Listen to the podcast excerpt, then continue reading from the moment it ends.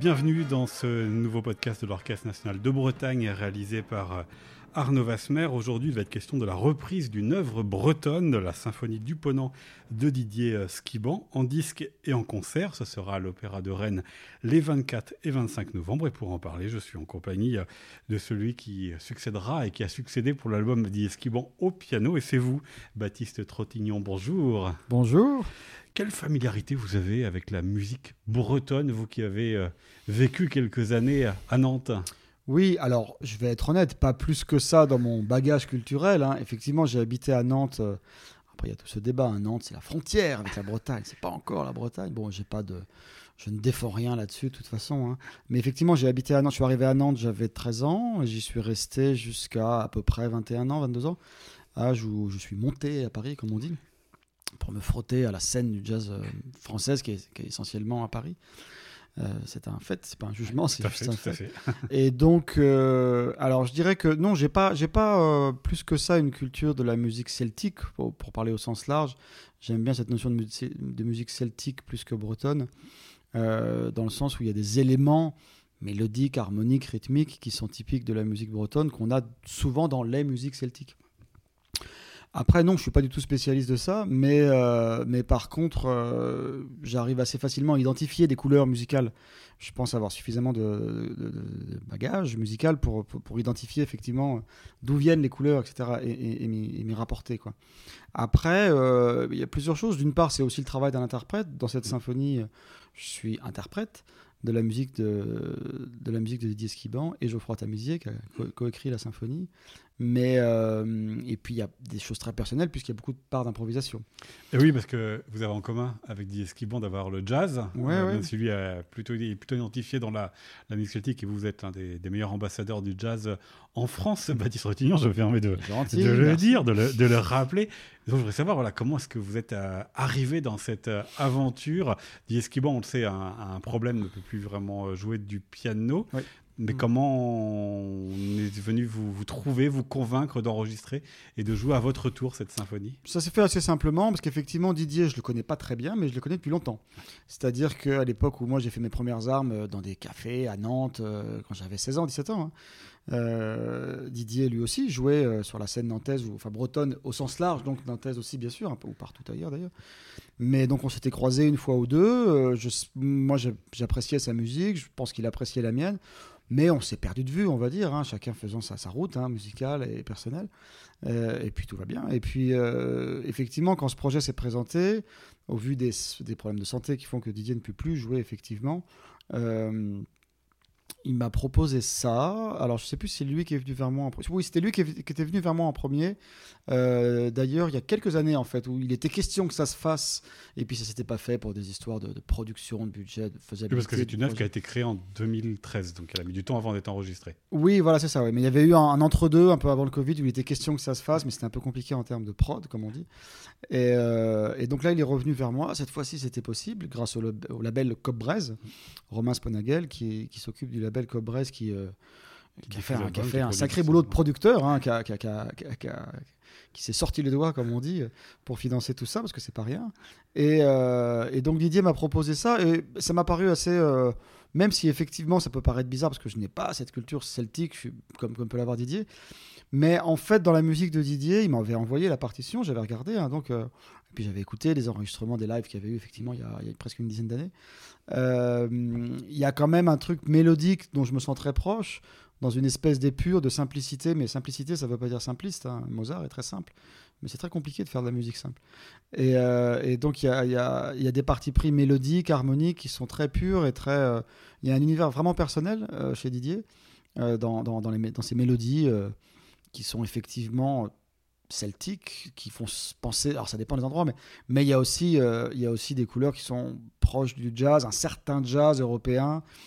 Euh, que Didier aime beaucoup euh, et qui est une chose qui fait partie de mon bagage à moi aussi. Oui, parce que j'allais dire, c'est pas pour rien que vous avez ajouté le qualificatif d'européen au jazz, puisque c'est justement cela que vous, vous creusez. C'est comment est-ce qu'en tant qu'européen, on peut faire et on peut continuer à faire du jazz. Oui, voilà, complètement. Donc, les, par rapport à la partition de la symphonie du Ponant, que Didier m'avait envoyée il y a longtemps, euh, je me sentais pas perdu, si vous voulez. C'est pas, c'est pas un univers dans lequel je me sentais perdu, même si encore une fois, j'ai pas plus que ça de culture celtique en termes de, répertoire, de connaissance de la chose de proche.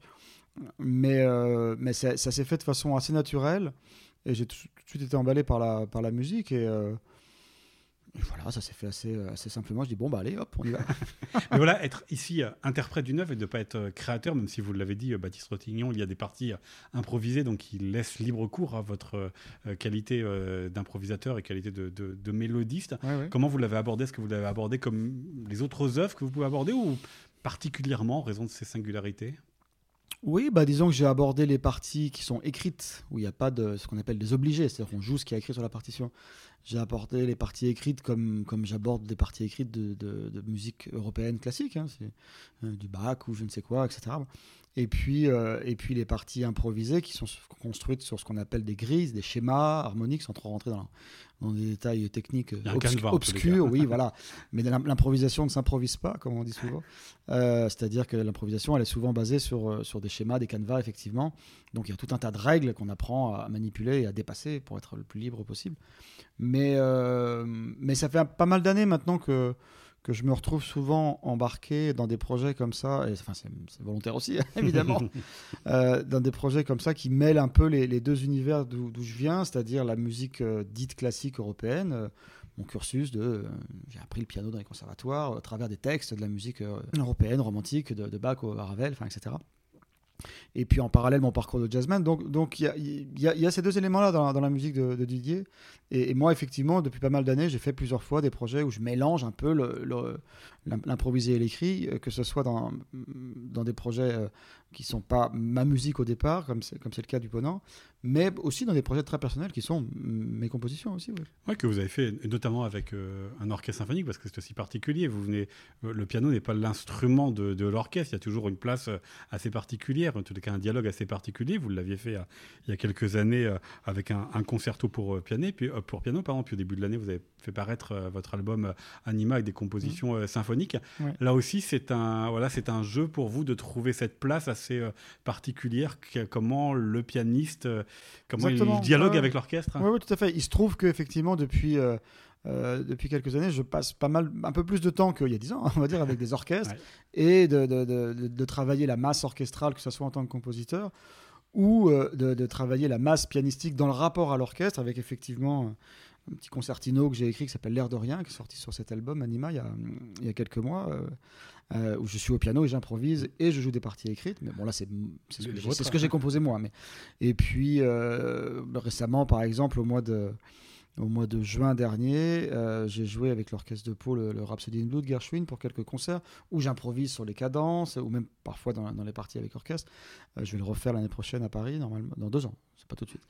Euh, donc oui, effectivement, depuis quelques temps, je navigue un peu dans ces choses comme ça où le piano est co-soliste avec lui-même, on va dire, quoi, entre les parties écrites et les parties improvisées. Et c'est une chose que j'aime beaucoup de me confronter à ça, oui, parce que c'est une autre approche que que, que, Que l'idiome jazz, voilà, trio, piano, basse, batterie, où ça n'a absolument rien à voir dans, la, dans le rapport au- à l'énergie, au rythme, à la dynamique, etc. Justement, qu'est-ce que vous apporte dans votre activité de, de musicien et de compositeur, à la fois euh, vos créations et puis ces, ces interprétations-là, de jouer avec ces nouveaux ensembles, donc avec des, des couleurs différentes, des ambiances différentes? Ouais, je dirais que c'est écouter différemment. Euh, et donc jouer différemment, même si j'essaie de rester moi-même, bien sûr. Après, bon, bah, ça je l'ai souvent évoqué euh, au, fil des années, c'est aussi lié à une forme de gourmandise de ma part. hein. J'aime bien me confronter à, des challenges. Euh, parce que c'est un challenge pour un musicien de jazz de jouer avec orchestre. Les conceptions rythmiques sont tellement différentes que c'est parfois pas évident de raccorder tout ça. Mais j'aime bien ces challenges-là, j'aime bien apprendre, découvrir de nouveaux horizons à partir du moment où ça reste dans une esthétique qui m'excite et qui me touche. Euh, donc il y a un côté challenge et puis après justement aussi le challenge de voir euh, euh, jusqu'où on peut aller, passez-moi l'expression, sans péter plus haut que son cul, c'est-à-dire sans- sans- en allant à la limite de là où c'est cohérent quoi. Parce qu'effectivement on vit à une époque où tout se mélange maintenant. Bon, et puis il y a des mélanges qui marchent bien, puis d'autres qui marchent moins bien. C'est-à-dire que c'est pas sous prétexte qu'il faut à tout prix s'ouvrir, qui est un terme un peu galvaudé parfois, euh, à, différents univers, qu'il faut faire n'importe quoi non plus. Il y a des mélanges qui marchent pas bien, hein, c'est comme en cuisine. Donc c'est ça qui est intéressant aussi, c'est de voir qu'est-ce qui marche bien ensemble, de chercher en tout cas en, termes d'artisanat. Je cherche à voir qu'est-ce qui marche bien avec ce qui marche bien dans, ce que j'ai envie de faire. et, de m'arrêter avant. Par exemple, dans les trucs piano et orchestre aussi, ces deux dernières années, j'ai eu l'occasion plusieurs fois de jouer le, premier et puis le, jeune homme, euh, enfin de jouer deux concertos de Mozart avec orchestre, où j'improvise sur les cadences aussi. Euh, mais je joue le texte pour ce qui est de la partie euh, textuelle hein, de, la partition. Bon, bah voilà, on m'avait proposé ça, puis j'ai rebondi là-dessus, j'en ai fait un deuxième, bon, mais sur scène hein, uniquement. Mais c'est un sacré challenge pour moi. Mais voilà, c'est le maximum que je peux faire peut-être. C'est-à-dire que ça ne viendra jamais à l'esprit de jouer le troisième de Rachmaninoff sur scène. J'ai pas les capacités pour ça. C'est-à-dire qu'il faut savoir où s'arrêter dans, dans ce qu'on appelle un peu vulgairement l'ouverture. C'est bien d'être ouvert, mais mais faut pas se casser la gueule non plus. Quoi. Alors justement, dans la symphonie du point de Disquivant, puisque ça vient finalement de trois influences différentes, mhm. le classique, le celtique et, puis le jazz. Euh, comment justement vous, alors outre ce que vous avez dit, euh, Baptiste Rugnon, sur le, le, canevas qui est préexisté, ce matériau qui est préexisté, comment vous sentez là où vous pouvez euh, aller et là où il faut vous arrêter? Comme souvent dans, dans ce qu'on fait, c'est un mélange entre, entre réflexion et intuition, je dirais, tout simplement. C'est-à-dire qu'il y a des endroits où on réfléchit en amont, avant de jouer, avant d'enregistrer, avant d'être avec l'orchestre. Qu'est-ce que je vais pouvoir faire là? Qu'est-ce, que, qu'est-ce qui marcherait là? Qu'est-ce qui marcherait pas aussi? Il faut faire le tri. et puis après, quand on est dans la situation, il y a une part d'intuition. Et, euh, et puis on essaye un truc, des fois on se plante. On a moins de marge de manœuvre quand on est en, avec orchestre, parce, que les, parce qu'il y a un truc tout simple, c'est que, comment dire euh, quand on, joue avec l'orchestre, euh, le temps est, compté de façon beaucoup plus euh, draconienne qu'un trio de jazz où on répète comme ça. On répète, allez, à 14h, boum, on répète jusqu'à on ne sait pas trop quelle heure. Euh, dans la musique classique, avec les orchestres, voilà, il faut réunir 50 personnes, ou etc. Il y a un service particulier qui commence à 14h00, 14h00, qui termine à 16h29 et 30 secondes. Et que, donc, il faut que dans ce temps à partir là, donc on n'a pas. Il faut à la fois essayer des choses et en même temps euh, et en même temps, c'est un peu sportif parfois de, de, de, prendre le risque de, se lancer sans, sans, avoir essayé, justement. Et là, vous l'avez un, petit peu suggéré, mais le fait qu'il y a l'album, donc l'enregistrement et les concerts de l'autre à venir là, prochainement en, novembre, est-ce que les improvisations, mais est-ce qu'aussi votre interprétation de manière générale de ce concerto s'envisage de manière différente?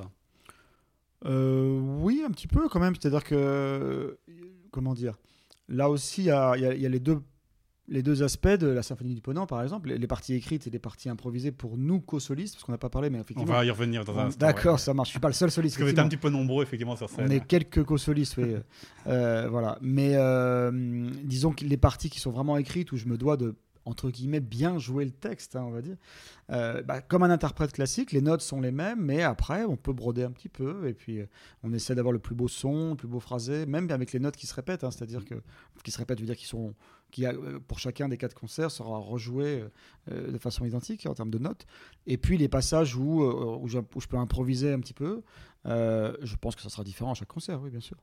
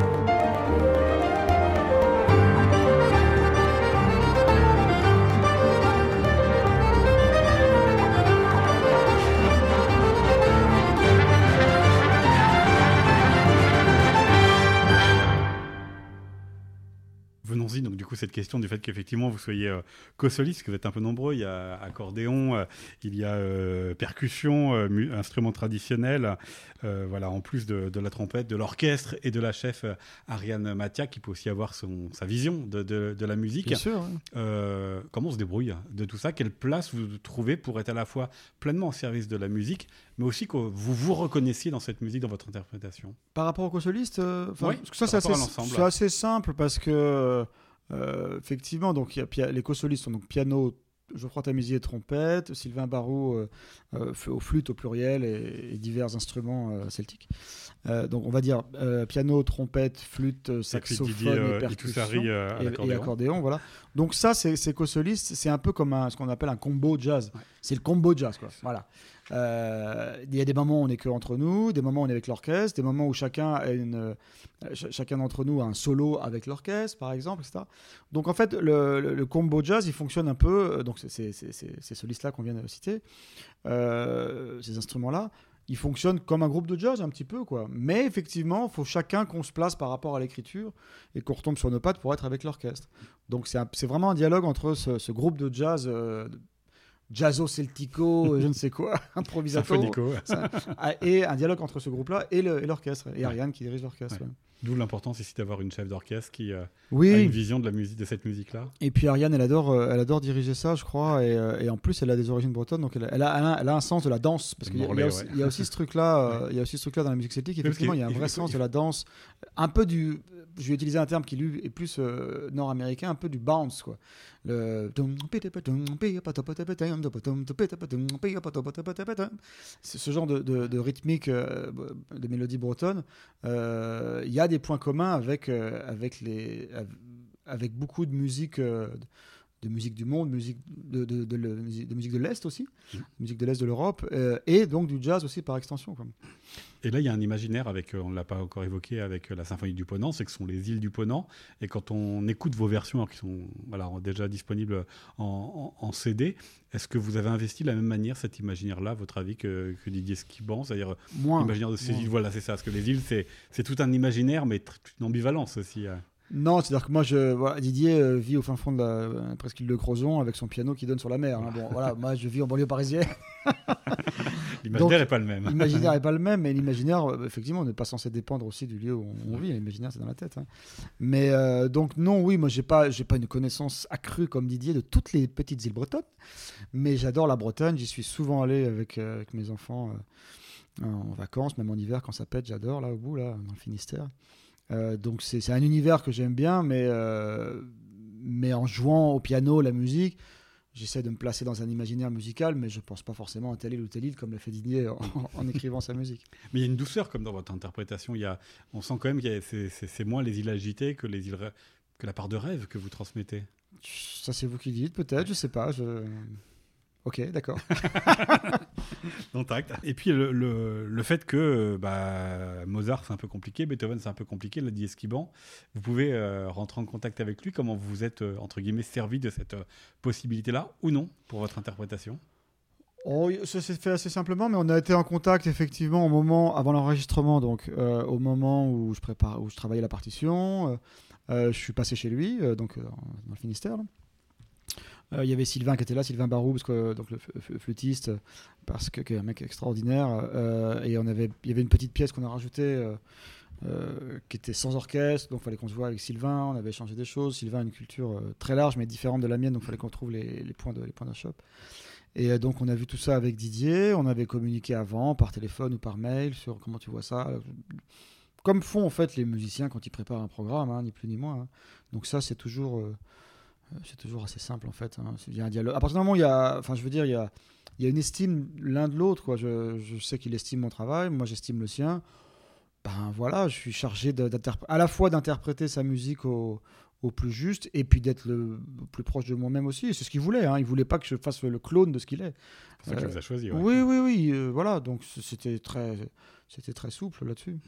Est-ce que travailler une telle œuvre comme ceci, alors pour ces deux formats qui sont le CD et le concert, ça peut avoir une influence sur euh, vos interprétations futures et vos créations futures?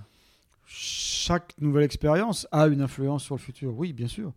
Mais après, je peux en citer d'autres. Hein. C'est pas, c'est pas le, c'est pas, c'est pas seulement la symphonie du Ponant. Mais j'ai grand plaisir à jouer cette musique-là et je vais avoir grand plaisir à la jouer sur scène. Euh, puisque pour l'instant on l'a pas fait sur scène, c'est toujours différent sur scène. Il se passe toujours des trucs sur scène qui se passent pas en studio. Mais euh, donc euh, donc c'est voilà, on est, tous assez impatients, je crois. Voilà, ce sera le 24 et le 25 novembre à l'Opéra de Rennes avec l'Orchestre national de Bretagne dirigé par Ariane Mathiac. Et puis on peut aussi, avant et après, vous écouter euh, dans cette symphonie du Ponant de Didier puisqu'elle est disponible en CD avec ces mêmes interprètes. Baptiste Trottignon, merci beaucoup à vous. Merci à vous. Et puis je rappelle aussi Anima, qui est votre CD paru euh, au début de cette année 2022. C'était un podcast réalisé par Arnaud Vasmer pour l'Orchestre national de Bretagne.